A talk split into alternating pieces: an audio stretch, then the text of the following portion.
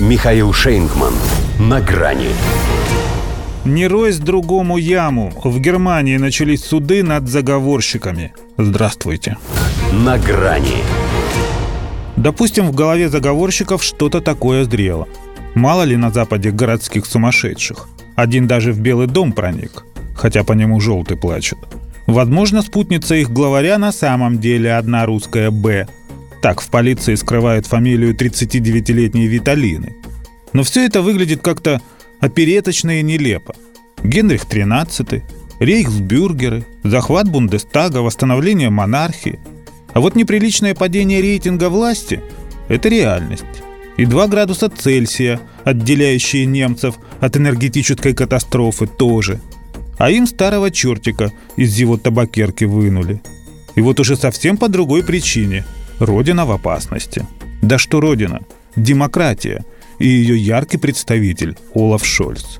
Он якобы тоже в расстрельном списке мятежников, что должно вызвать то чувство, о котором ливерная колбаса могла только мечтать. Уважение. Хотя любой, кто знаком с внутренним миром Германии и прежде знал, что есть там такая партия. Точнее, секта – почитателей казеровских времен, насчитывающая тысяч двадцать. И ее пророк давно всем знаком, 71-летний представитель дома Ройсов, правившего Тюрингией вплоть до революции 1918 года. Ему и теперь принадлежат немалые богатства, одних замков – несколько штук.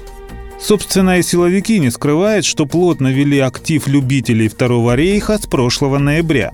Но только сейчас, подарком под елку – подложили эту, правда, небывалую по размаху спецоперацию.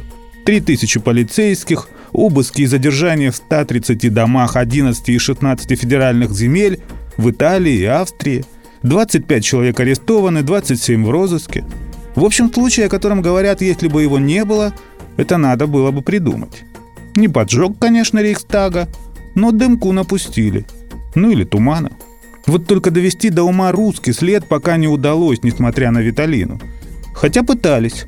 Но дальше посещения предводителем Каманчи и российского консульства в Лейпциге не пошли.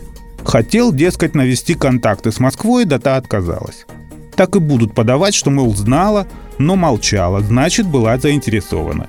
И неважно, что мы не имеем дела с террористами и маргиналами. Скрипалей тоже не мы травили. При том, что нам, в принципе, нет резона сочувствовать Второму рейху, если после него идет третий. Лучше сразу знамя победы над Рейхстагом.